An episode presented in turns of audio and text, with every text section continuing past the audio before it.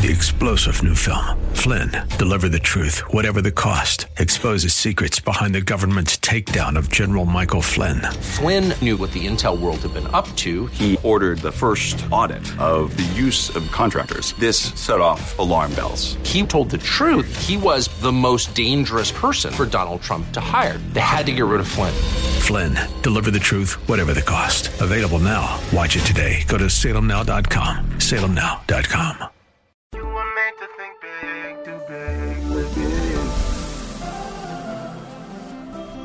tomorrow can be bigger. Just grow, let the word overflow, yeah. Live a life bigger than yourself. You're created for greatness. Live a life bigger than yourself.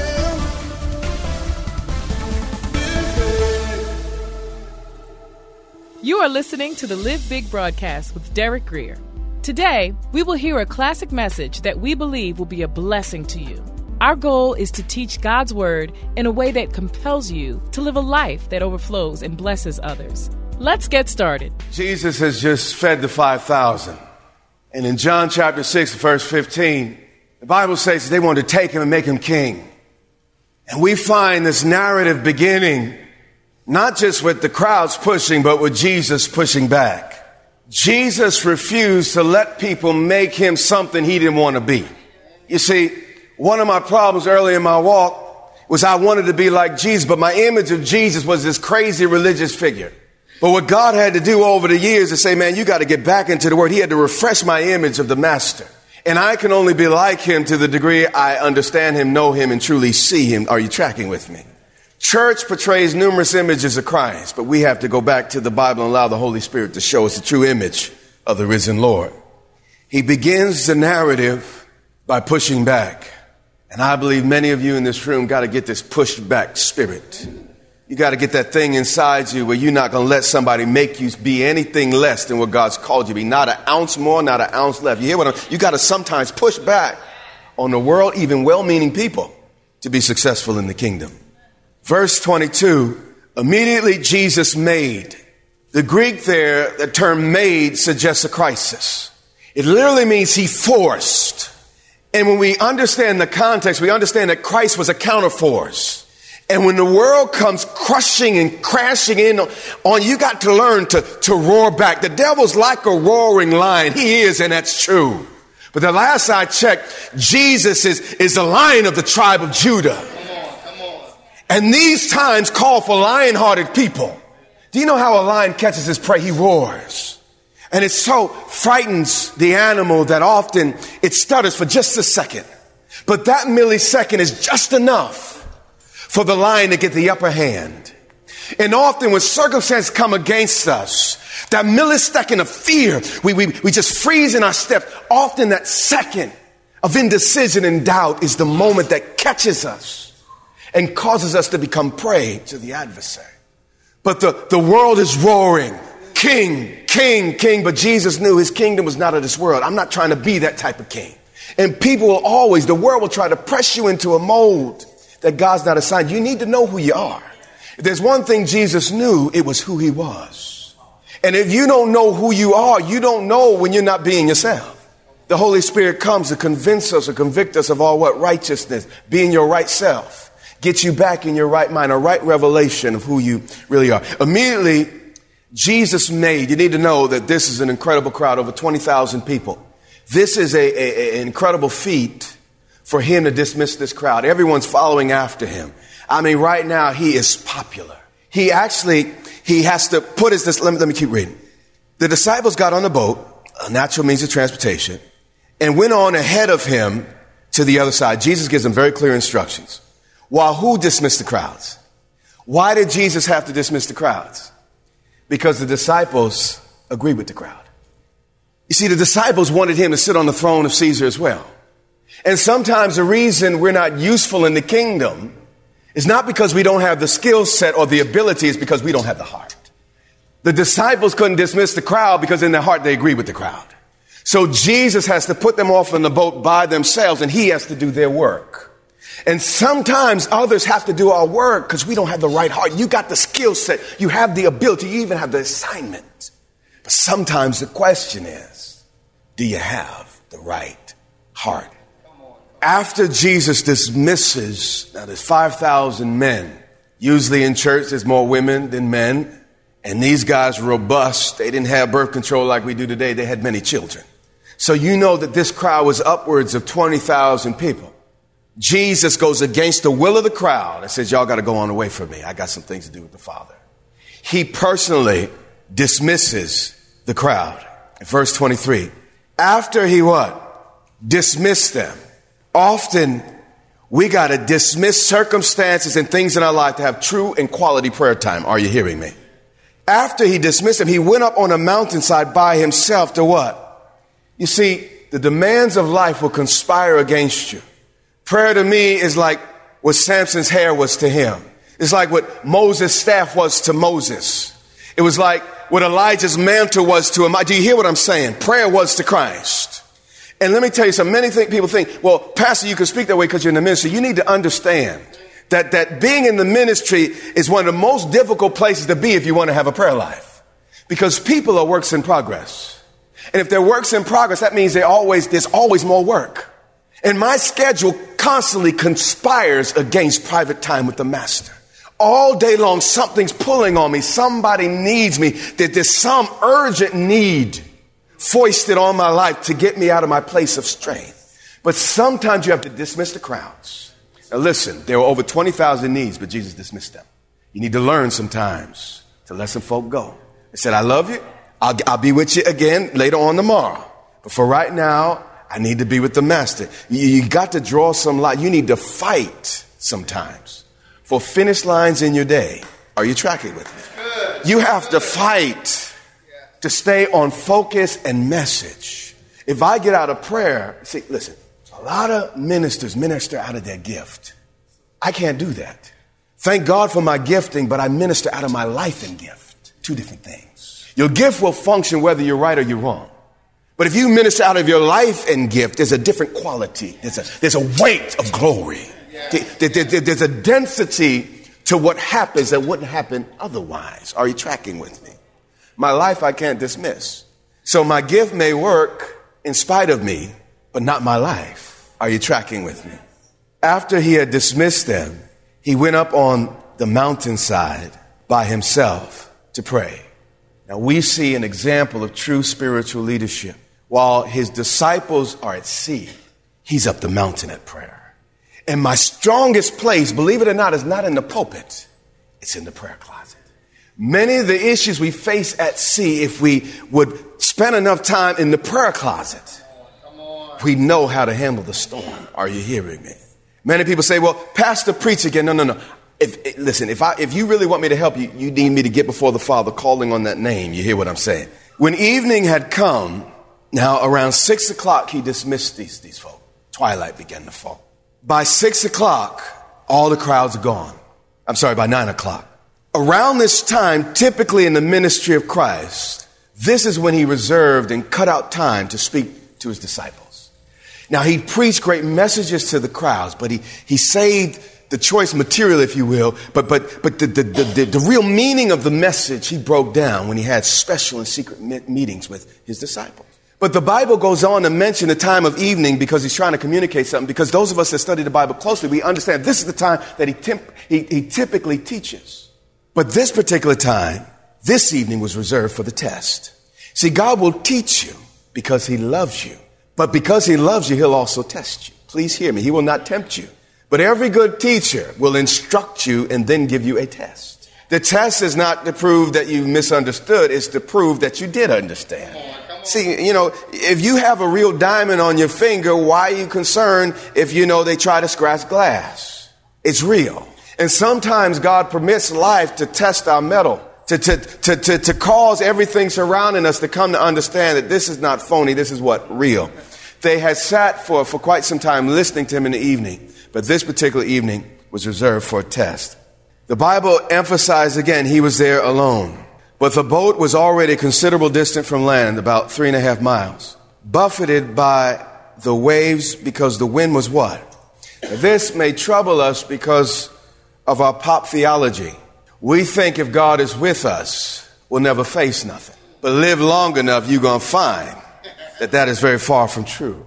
I want you to notice that they obeyed Jesus. They were under his authority. You need to, to, to understand that they were not out of the will of God.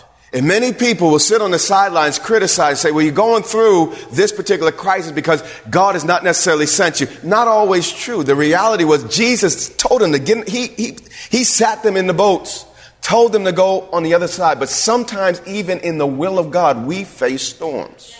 And we look and say, Lord, if you were Lord, why did the storm come? Well, the storm came just to prove that what I'm teaching you is so. You say you believe in healing, so when you get that report, what's the big deal? Or is it just a doctrine? Were you just trying to be Pentecostal charismatic? Was it something you believe? You, you, you understand? There's many things we can say doctrinally, but life has a way of testing our doctrine to determine the purity of it. Are you tracking with me? It says, but the boat was already a considerable distance from land. It was beaten by the waves because the wind was what? Against it. Now this sea was, you know, was the Sea of Gennesaret, the Sea of Galilee, the Sea of Tiberias. The Bible calls it numerous names. But what we know about this sea, because we've taught it before, is that it's beneath sea level. And when a north wind would blow from Europe or, or thereabouts, it would hit the hot air that was right above the lake. And often there would be a collision and, and it would cause pressure to, to rise. And sometimes the, the air would begin to turn and storms were sudden at this particular, on this particular sea. So Jesus intentionally sends them out into a boat, into a storm. And what's interesting is Jesus goes high enough where he can pray to the Father, but he's high enough also where he can see the boat. So Jesus makes sure, Jesus is watching, he has his eye on them just like he has his eye on you. He is watching you. He's watching you carefully. But he knows sometimes if he rescues you too quickly, you'll never grow strong. Sometimes if I help my children too quickly, they'll not grow strong. Sometimes when they come off the field, Brother Frank, whining and crying, I need to say, just get up and, and, and, and man, boy, suck it up. There you go, suck it up. Because there's greatness in you, boy. And I'm not going to mama it out you. Sometimes we need mothering, but sometimes we need daddies in our lives. And Jesus, uh, he saw them guys in the storm. It was probably raining on the shore, but you know, if you've ever been, uh, uh, you know, on the beach when a storm is further out in the ocean, you can see the gray and you can see the wind and the water vapors up on, you know, on top of the water. So Jesus saw, but he didn't come. Don't say, well, God, if you, if you knew what was going on. No, no, no, no. God knows what's going on. And because he knows, he's staying right where he is. Seated at the right hand of God the Father through the Holy Ghost, if you will, praying for us. Do you hear what I'm saying? Jesus, it says he's praying at nine. When we get into the story, the narrative, we're going to find that they've been rowing for a long time. It's not until three o'clock in the morning that Jesus begins to do anything. I don't understand why, but God is wise and he knows sometimes he has to wait to the, at the end of ourselves to reintroduce us to the real self he wants us to be. Are you hearing me? You see, I have found in my life when I'm at wit's end, that's when God gives me a revelation of true wit. You hear what I'm saying? He begins to show me, no, no, that's, as you see where you are, but this is where you can be, boy. Now come on up. But sometimes he has to wait to that moment of desperation for me to reach for more me and more him. Are you hearing? Three and a half miles. They were buffeted because of the winds and the waves. But I want you to notice here, the good thing about the disciples is they could have very easily stopped rowing. They could say, well, just let the wind drive us and it will take us back to shore. Typically, when you're at sea, that's what you do. You'll pick up anchor if, if it gets too strong, and you'll just, that's what Paul did. Remember that particular chapter in, in Acts? He, they just went with the wind. But the disciples are obedient to the word of God. So here they are. They are dutifully, you know, rowing against the wind. And you see, God sometimes lets things happen to see how much row is in you. Do you understand? See, He lets stuff rise in our life to, to see, will you let me rise in you? Lift up your heads, all ye gates, ye everlasting. Let there be a rising up. You hear what I'm saying? Within us. See, sometimes, I feel like I'm belaboring the point, but sometimes it's, it's important. God will intentionally just kind of back away. It's not because he doesn't love you, it's because he loves you. Okay. Supernatural. We get this messed up. God is supernatural. Super from the Latin or Greek, I don't recall, supra, above. We think that if we worship God and follow God, we'll always be above the natural. Not true. They begin in a boat, but Peter ends walking on water. They were trying to cross the Jordan River to enter into the promised land. What happened? The priest went in with the Ark of the Covenant and got wet up to the breast. And then God opened the waters. Often God says, man, you do everything you can. And then when you get to the end of what you can do, let me show you what I can do. In other words, you do what's natural. Once you get far enough into the deep, I will come with what's super. Do you hear? And all, all the supernatural is God adding his super to our natural, but they're never to be apart. I'm always a natural man. If I ever become an unnatural man, I would be, you know, translated up in glory. You never see me again.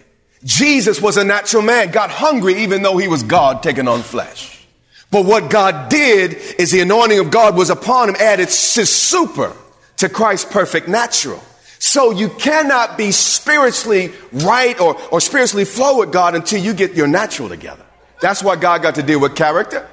That's why God got to get you looking in the mirror to deal with you. Because if you, if, if your natural's all messed up and God adds super to it, it just poisons the whole thing.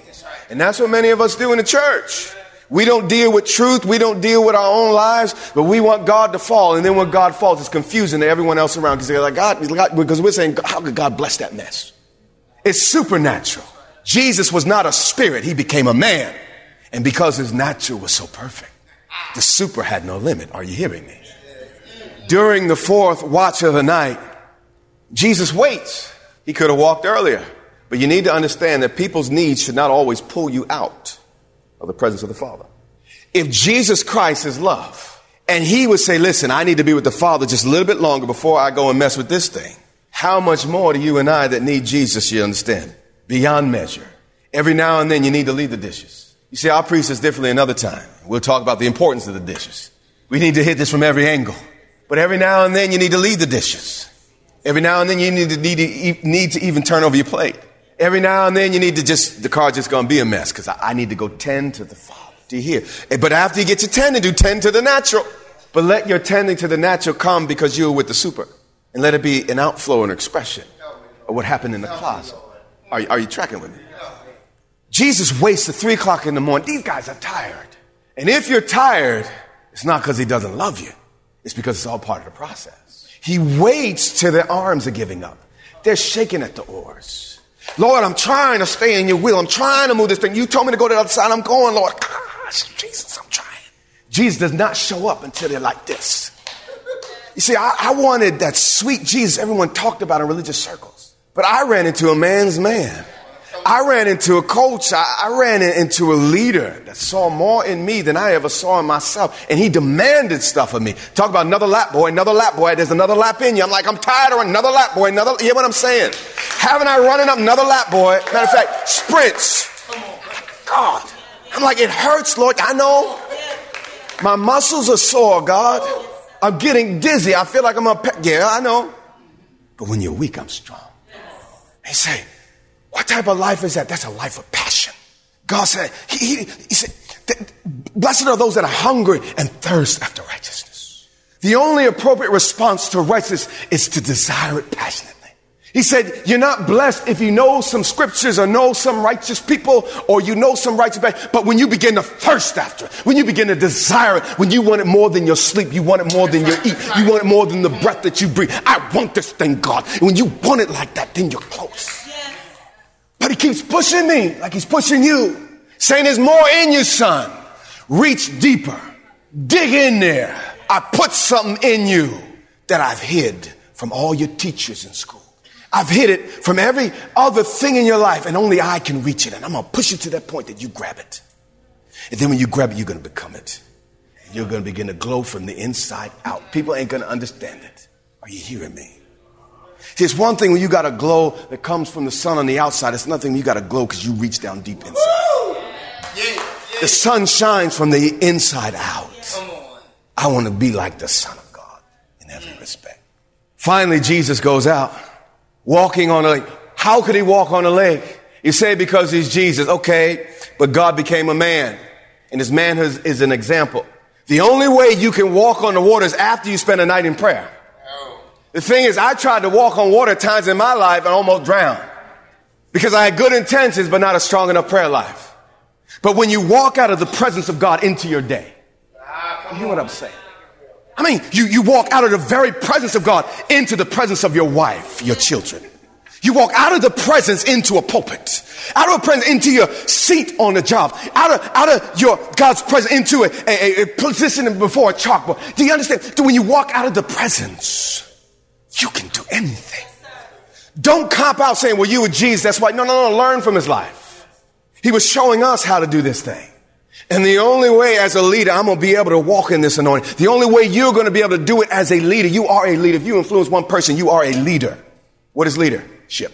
Influence. If you influence one person, you're a leader. My prayer is that your leadership comes out of the very presence of God. And as a leader, you can do the super above natural. Do you understand? Jesus went out to them walking on the lake. When the disciples looked at them or, or saw them, they were terrified. And they said, It's a ghost. They said, and they cried out in fear. God wants to do some things that you don't have categories for. Where do I fit this? You know, we have file cabinets in our minds. This experience goes here and here, okay, here. But what do you do when you don't even have a, a must, you, you certainly don't have a file. You don't even have a cabinet to fit a man walking on water towards your boat. Do you hear me? But God wants to destroy our categories, our limitations. Are you hearing me? He wants to do some things. And see, this is not good preaching. This is truth. He wants to do some things that you have no categories. God's doing some things in my life I don't even know how to explain no more. How did this, um, God? It's like, man, I've been trying to get you for 40 odd years to a place where you have no explanation. Well, all you, God. Truly, you know, I can give you, you know, skills and insights on how to stay married. But if I'm really honest, all these years, God. Now, I could talk to you about parenting, know some things. I talk to you a bit about how to make money, know some things. If I'm really honest, God. Because some of it defies categories. You got to go into talking in tongues because you, you, can't say it. You can't say it. You can't explain it. So how do you understand? That's, that's, that's where you go. All you can do is point God, you know, him, him, him, him. He did it. He did it. Jesus destroys their categories. He's about to take them to a new level of leadership. Whenever God takes you to a new level of leadership, there's often a test. And in that test, it untangles and destroys things that were set in your brain that weren't right. And you see, sometimes God comes specifically to knock over golden calves and, and, and, to knock over, you know, sacred cows. So he's messing up these Jewish boys. These Jewish boys know the Bible too, by the way. He's messing up all their concepts. All the concepts, what God is, what man can do. It's all confusing here. They don't know what to do. But the other thing you notice here is they seem to give more credit to the devil than God. Many of us are like that. We'll talk up what the devils do, and all the devil taking over the United States, the devil doing it, all what he doing with the children. But what about God? What about God? They saw this thing and said, Oh, it must be the devil, it must be a ghost. But Jesus immediately speaks. Now, this is not natural speech. In the middle of a raging storm, you could barely hear your own thoughts, much less some man out in the water coming towards your boat. And then the boat is pretty long at that all 12 men heard simultaneously what the master said. What we need is God to get past speaking to my brain. I need to get past another book or another reading session. I need God to speak to my heart. God spoke, but it wasn't to their ears. I don't even know how loud he spoke, but their hearts heard it.